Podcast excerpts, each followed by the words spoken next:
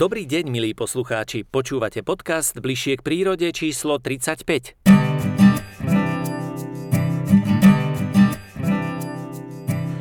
V úvode podcastu sa vyberieme do Banskej Štiavnice, kde dodnes odstraňujú následky požiaru z marca 2023.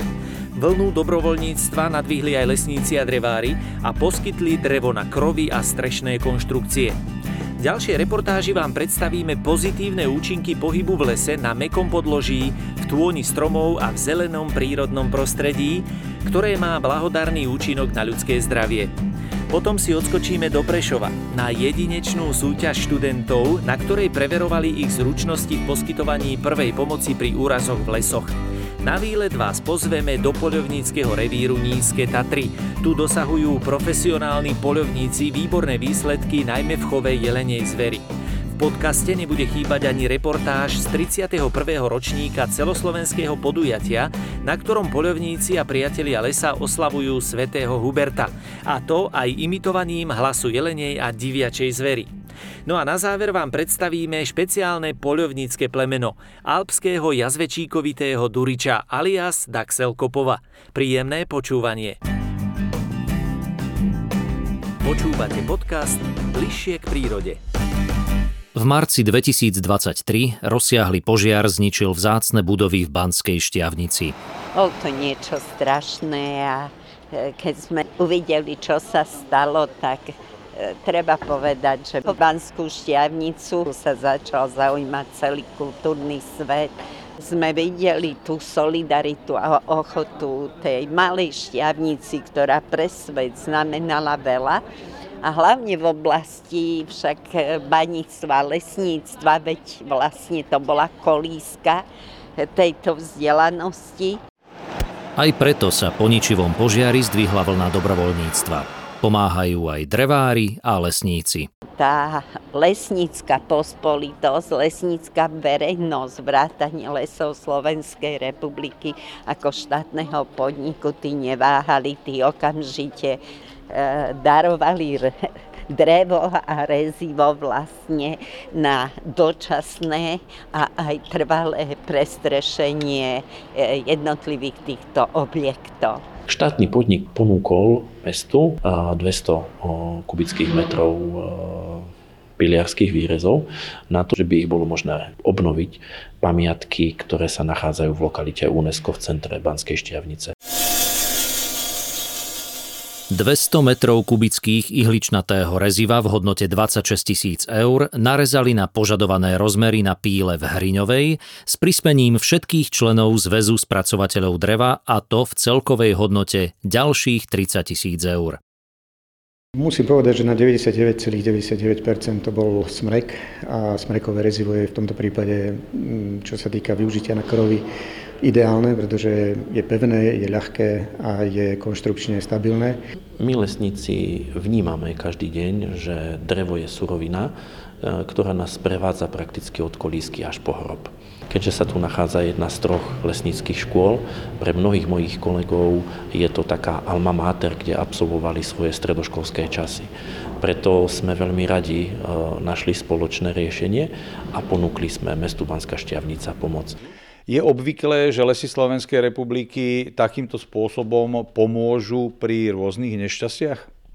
Tak nie je tomu tak dávno, keď štátny podnik e, pomohol e, na susednej Morave e, riešiť takúto mimoriadnú situáciu mestu Hodonín v súvislosti s, so škodami, ktoré napáchalo tornádo v tejto oblasti. Tak eh, vnímáme to jako obrovský počín eh, z vaší ze slovenské strany a moc si toho vážíme. V podstatě eh, velká část tady toho nejnutnějšího, nejpotřebnějšího stavebního materiálu, jako jsou latě, trámy, střešní tašky, tak toto je nedostatkové zboží, protože ten zásah toho tornáda byl strašně ničivý, bylo to 25 km vlastně dlouhý úsek, široký 500 metrů a likvidoval celé vesnice, celé ulice ve vesnicích, takže všichni tady tyto domy potřebují opravy, ať jsou to rodinné domy, bytové domy nebo školy, školky, kostely, takže toho materiálu opravdu není, takže moc si to vážíme a je, je opravdu zapotřebí. Je to vel, velmi dobře cílená pomoc. Počúvate podcast Bližšie k prírode. Prechádzka v lese alebo beh lesom sú prospešné pre naše zdravie. Vraciame šport do prírody, Myslím si, že to je ten najdôležitejší aspekt. Z toho zdravotného hľadiska je to jednoznačne zdravšie behať po mekej, mekšej podložke v lese ako po asfalte v meste. Jednoznačne je výhodou aj to, že bežíme cez les, to znamená nesvietí na nás slnko v auguste, kde vie byť aj 30-35 stupňov. To znamená chránime sa aj pred nejakým prehriatím, pred nejakým úpalom. Tak behať v lese z vlastnej skúsenosti hovorím je niečo úplne iné ako behať po meste.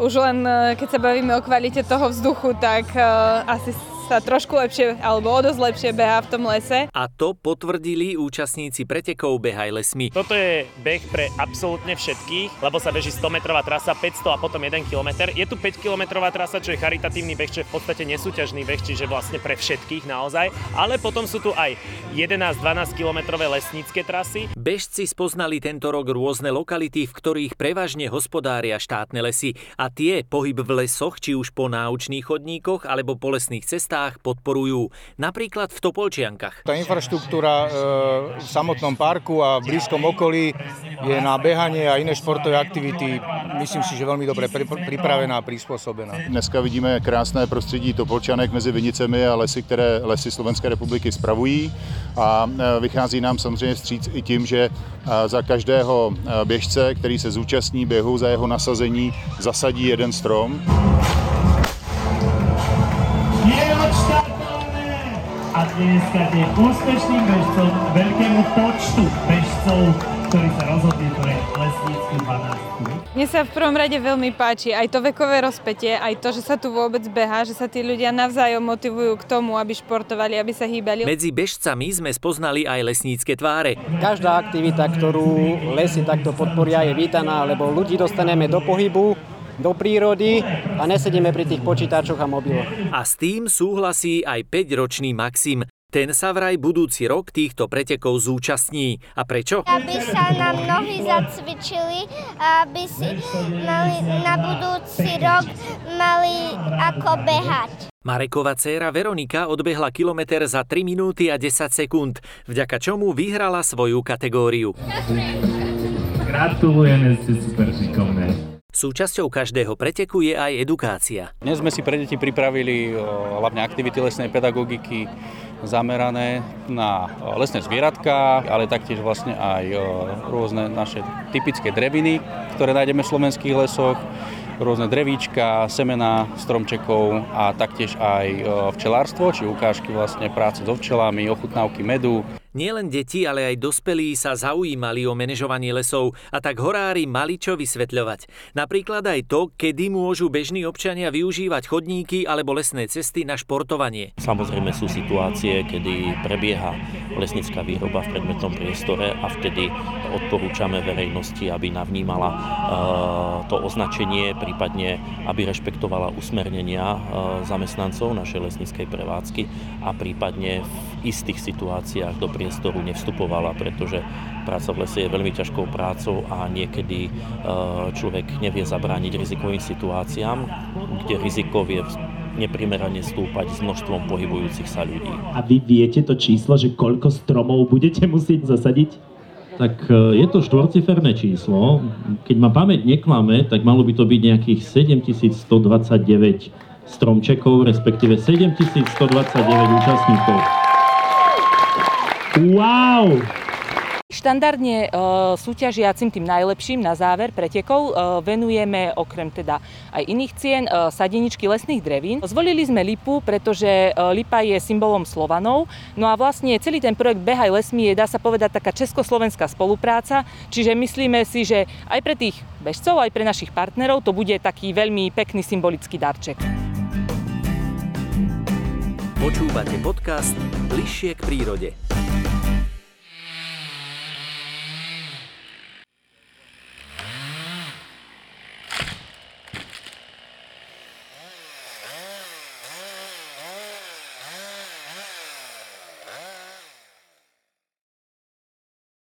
V rámci lesov bezpečnosť je podľa mňa jedna z najdôležitejších vecí.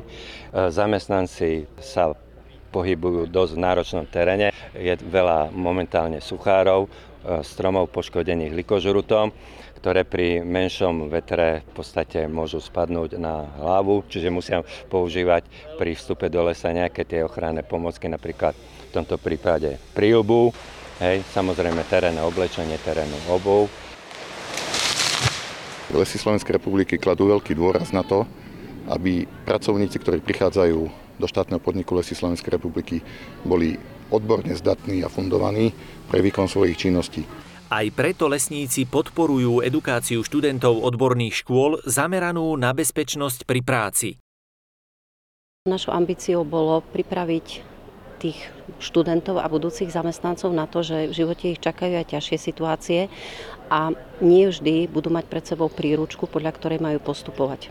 Preto je lepšie zažiť to v praxi, preveriť si tie vedomosti. Môžeme! Nikomu si neoznámil Čo je to veľmi prospešné, že tí mladí chlapci si zafixujú vlastne tú bezpečnosť pri práci a jednak, že si v tom lese vedia pomôcť aj bez toho, aby mali pri sebe neviem akékoľvek vybavenie. Oni musia použiť to, čo majú so sebou. Treba použiť ochranné rukavice. Urobil si jednu chybu, jeden z vás, preto som sa pýtal, na akú linku voláte. Či Povedali isto. ste 155 a som sa určite? Áno, určite. Alebo 112, no. Lebo je to strelné poranenie. Stávajú sa nielen pracovné úrazy, ale aj rôzne nešťastné náhody a neočakávané pády, no v lese číha aj ďalšie nebezpečenstvo. Ďalšie veľké nebezpečenstvo je zo, z ohrozenie zvieratmi a hmyzom. Napríklad kliešte majú v sebe vírusy, e, kliešťové encefalitidy, prípadne tej boreliózy. V poslednom období je veľké nebezpečenstvo aj ohrozenie divými zvieratmi, hlavne čo sa týka e, medveďa hnedého. Tie útoky neboli len, by som povedala, také nejaké jednoduché pracovné úrazy, ale došlo k tak závažnému poškodeniu zdravia, že došlo aj k hospitalizácii následnej práce neschopnosti a preto v tomto sme spoločne so zamestnávateľmi zajedno, lebo výpadok zamestnanca vlastne znamená, že musí nejakú vykryť časť tej svojej práce, ktorú vykonával ten zamestnanec. Edukáciu v bezpečnosti pri práci v lese oceňujú aj vodohospodári. Som šťastný, keď tu nám vidím mladých ľudí, pretože v súčasnej dobe získať dobrého odborného pracovníka na naše posty je veľmi náročné. Áno, ľudia, ktorí prichádzajú s odbornosťou z tohto faku, vedia, čo je práca s motorovou pilou, vedia, čo je práca s traktorom, vedia samozrejme, akým spôsobom s nimi majú nakladať a aké zásady bezpečnosti práce pri práci a vysokých štandardoch jednoducho použiť. Sú pre nás nosnými a kľúčovými zamestnancami a pochopiteľne s kvalitou ľudí klesá akýkoľvek problém e, s pracovnými úrazmi so všetkým ostatným. Každý jeden zamestnanec, ako vlastný zamestnanec, tak aj dodávateľia prác musia pravidelne byť preškolovaní zo zásad bezpečnosti a ochrany pri práci. Myslíte si, že aj takáto súťaž, ktorú aj tu dnes absolvujeme, môže prispieť k tomu, že bude tá bezpečnosť pri práci v lesnom hospodárstve väčšia? Tak určite použijem to známe, čo sa za mladí naučíš, na starobu ako keby si našiel. To znamená, tým študentom je už vštepované od začiatku to bezpečné zaobchádzanie a tie, tie bezpečné návyky pri práci. Počúvate podcast Bližšie k prírode. Dolinu Čierneho váhu môžete spoznávať na bicykli alebo po vlastných. Ponúka množstvo prírodných krás, ale aj hodnotných diel a zaujímavostí vytvorených ľuďmi. O voľne žijúcu zver sa tu starajú horári štátnych lesov a starostlivosť v revíri s výmerou takmer 23 tisíc hektárov patrí medzi ukážkové. Dôkazom bola aj tohtoročná prehliadka s hodou. Hlavný cieľ, ktorý e, sme si dali pri chránenom polovnom revíri produkovať jelenie s bodovou hodnotou 200 bodov, každoročne plníme a dokonca aj na tohoročnej výstave niekoľko zhodov z jedincov, ktorých bodová hodnota presahuje 220 bodov. Čím viac bodov získa nájdený zhod alebo neskôr trofej z uloveného jedinca, tým je jeho zdravotný stav a kondícia lepšia. Parohy, tieto druhotné pohlavné znaky, sú teda odrazom kvality populácie. Dožívajú sa tu na tie jelene cieľového veku, ktorý je tu na zhruba 13-14 rokov. Máme pomerne veľké množstvo týchto jedincov, čo nasvedčuje aj zhruba polovičný počet zhodov je jelene 3. a 4. vekovej triedy. Celkový počet medailových jeleňov bol 95, čiže v podstate každý tretí tu na odprezentovaný zhod mal minimálne hodnotu bronzovej medaily. Výstava z hodou prezentovala koncept dlhodobého obhospodarovania zverí v lokalite Čierneho váhu, s ktorým tu začali už na prelome 19. a 20. storočia. V prvej československej výstave, ktorá bola v roku 1933 poriadaná v Prahe, mali veľký priestor vtedajšie štátne lesy a statky Liptovských hrádok, ktoré tu máme zdokumentované aj cez niektoré fotografie historické a dobové, ktoré si mohli návštevníci prehliadnúť. Záujem verejnosti je naozaj obrovský. Prichádzajú sem nielen odborníci na chov zvery, ale zastavia sa aj okoloidúci turisti, študenti a nechýbajú ani mamičky s deťmi. Racionálna starostlivosť o zver je súčasťou života na vidieku. Prejavuje sa aj v zachovávaní tradícií, kresťanských a kultúrnych hodnôt.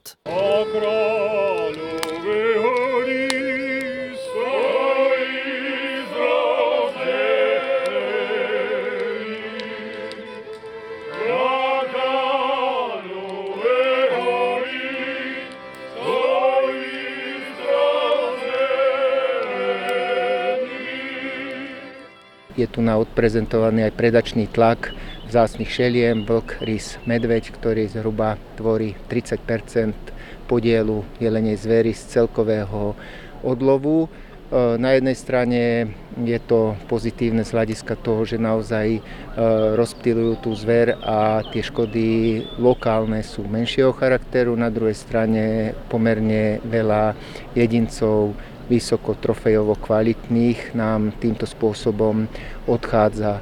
Jednoznačne sme zástancami, že aj tieto zácné druhy chránených živočíchov by sme mali polovnícky manažovať.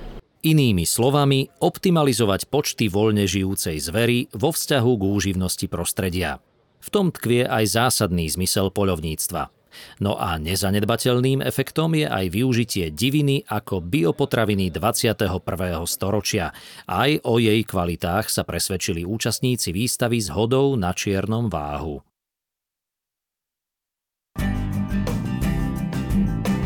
Počúvate podcast Bližšie k prírode. 31. ročník celoslovenských dní svätého Huberta sa už tradične uskutočnil vo Svetom Antone. Niesol sa v duchu odkazu svätého Huberta, patróna polovníkov, zver nie len loviť, ale hlavne chrániť a pochopiť jej význam v prírode – Tých odkazov je niekoľko, ale v prvom rade treba dať zúctu a čest všetkým našim tým, ktorí sa najviac zaslúžili o rozvoj polovníctva. Práve dnes sme mali možnosť zažiť týchto ocenených ministerstva pôdohospodárstva a rozvoja vidieka, ako aj ocenených slovenským polovníckým zväzom medailom svätého Huberta. To je základ, tá úcta musí byť vzdaná. Tu je ten rešpekt, tu je tá podsta tým našim členom. Program polovníckých osláv umocnili rybári, sokoliari, kinológovia i lukostrelci. Prišli sme vám predstaviť toto poľovnícke plemeno maďarského chrta. Využíva sa pri love zajacov, šakalov a líšok. Je tichý, zbytočne nešteká, ale je náročný na pohyb. Potrebuje minimálne hodinu denne. Loveckým lukostrelcom sa môže stať ten, ktorý má platný polovný listok a má dovršený vek 18 rokov. Ale lukostrelcom ako takým sa môže stať v podstate ktokoľvek. To vekové rozpätie je možno od 5 do 90 rokov, pokiaľ človek dokáže natiahnuť luk.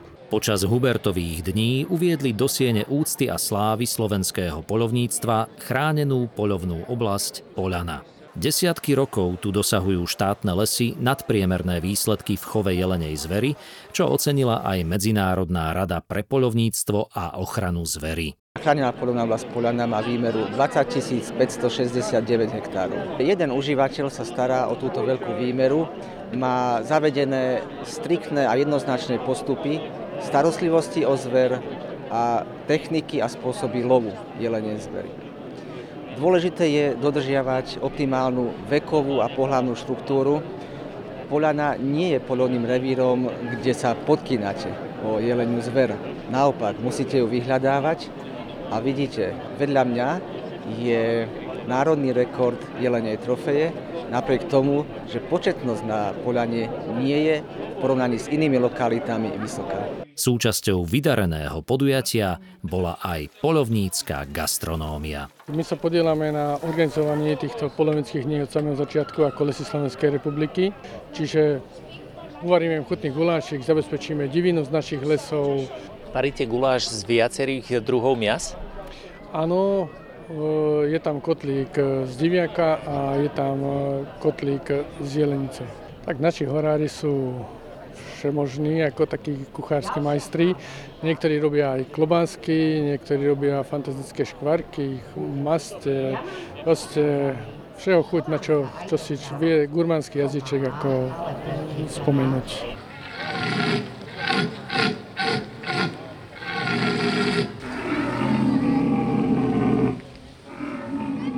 Dneska, dneska to bolo super. Od rána som mal taký pocit, že dneska, dnešný deň by mohol byť ozaj, ozaj dobrý. Tým, že vyhrám súťaž, neznamená, že v hore mi každý jeden priskočí. Čiže ako náročné je to tu na súťaži, tak je to takisto náročné aj v tom lese.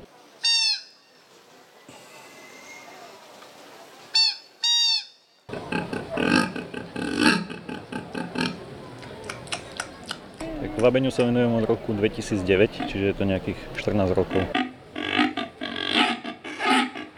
Najobľúbenejšie určite hlasové prejavy diviačej zvery. Tam sa dokážem tak trošku odviazať a e, imitovať dospelého diviaka, lanštiaky, diviačata, sem tam tam počuť aj zamľaskanie, pretože tí diviaky majú širokú škálu tých zvukových prejavov, takže toto je určite najobľúbenejšia disciplína. Myslím si, že za tých viac ako 30 rokov si Dni svätého Huberta našli svoje miesto a svätý Anton je taká mekka slovenského polovníctva a naozaj kto môže, myslím si, že nenechá si ujsť príležitosť zúčastniť sa na týchto svetohuberských slávnostiach a naozaj si myslím, že tí ľudia odtiaľ to odchádzajú spokojní. A ja by som chcel samozrejme takúto cestou pozvať všetkých nadšencov, milovníkov prírody, polovníctva alebo ochrany prírody, aby neváhali, aby skutočne e, vystúpili zo svojich domovov a prišli sa pozrieť na unikátne slávnosti, ktoré sa konajú po celom Slovensku. Zdáte tým aj poctu ľuďom, ktorí tú prírodu ozaj milujú. Počúvate podcast Bližšie k prírode. Podľa klasifikácie FCI Medzinárodnej kinologickej organizácie patrí Daxelkopov do skupiny číslo 6. Duriče, farbiare a príbuzné plemená. Počas dní svätého Huberta vo Svetom Antone si členovia klubu chovateľov alpského jazvečíkovitého Duriča pripomenuli 25. výročie. Klub na Slovensku vznikol e, v roku 1998 po odčlenení Československého klubu Duričov, kde sa 13 statočných, ako ich ja nazývam, rozhodli e, uviesť klub na samostatnú dráhu a odtedy až do dnešného dňa klub funguje. Organizujeme skúšky, výstavy a celú chovateľskú činnosť a plemeninu tohto plemena v rámci Slovenskej republiky. Krajina pôvodu plemena je Rakúsko, kde bolo prvýkrát toto plemeno zaregistrované a odtedy sa traduje jeho činnosť. Naše plemeno sa využíva v polovníctve, dá sa povedať, že ako všestranné plemeno, lebo je vhodné aj na durenie diviačej zvery, aj ostatnej drobnej zvery, na prinášanie zvery a aj na dohľadávanie poranenej postrelnej zvery. No mňa oslovilo toto plemeno práve e, vynikajúcou povahou, čo sa týka jeho správania a samozrejme za druhé je to, že sú to vynikajúci duriči, diviakov a samozrejme vynikajú aj v tom, eh, že ich vyhľadajú, eh, duria, hlasito duria, áno, a teda, že robia tú prácu viac menej pre toho polovníka. Chovám alpského jazvečkovitého duriča, mám čierneho psíka s pálením, volá sa Viki od e, gazvodu, mám ho zo Slovenska a používame vlastne tieto psíky na durenie diviačej zvery. Môžeme ich používať aj na dohľadávanie raticovej zvery po absolvovaní predbežných skúšok farbiarov. Je to pes aj vhodný pre deti, pre rodiny? Určite, ja si myslím, že Daxelkopov je veľmi spoločenské plemeno, má rád deti, aspoň tento môj určite, a si myslím, že je znášanlivé s ostatnými plemenami.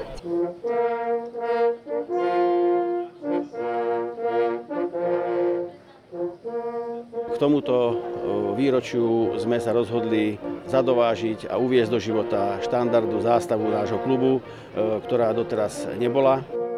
Takisto sme pri tejto príležitosti oceňovali zaslúžilých zakladajúcich členov, bohužiaľ aj členov in memoriám a patrí im vďaka za to, že tento klub toľké roky funguje. Teší sa bohatej obľúbe medzi polovníckou verejnosťou, nakoľko je to plemeno nenáročné, odolné, nazýva sa to tzv. horský pes, čiže vhodné do aj náročných podmienok v našom Slovensku. Keď zver zhasína, tak sa začína, durí a hľadá, všetko ovládá. Na stope je vytrvalý, zožne sa tu len chváli, čuch spoľahlivý, má ako zvon, hlasí zverisko. Reportáže, ktoré ste počúvali v dnešnom podcaste číslo 35 si môžete aj pozrieť v televízii Halali na www.halali.sk. A naviac sa tu dozviete aj mená všetkých respondentov, ktorí v dnešnom podcaste účinkovali. Vďaka za pozornosť a buďte s nami, pretože s nami budete bližšie k prírode.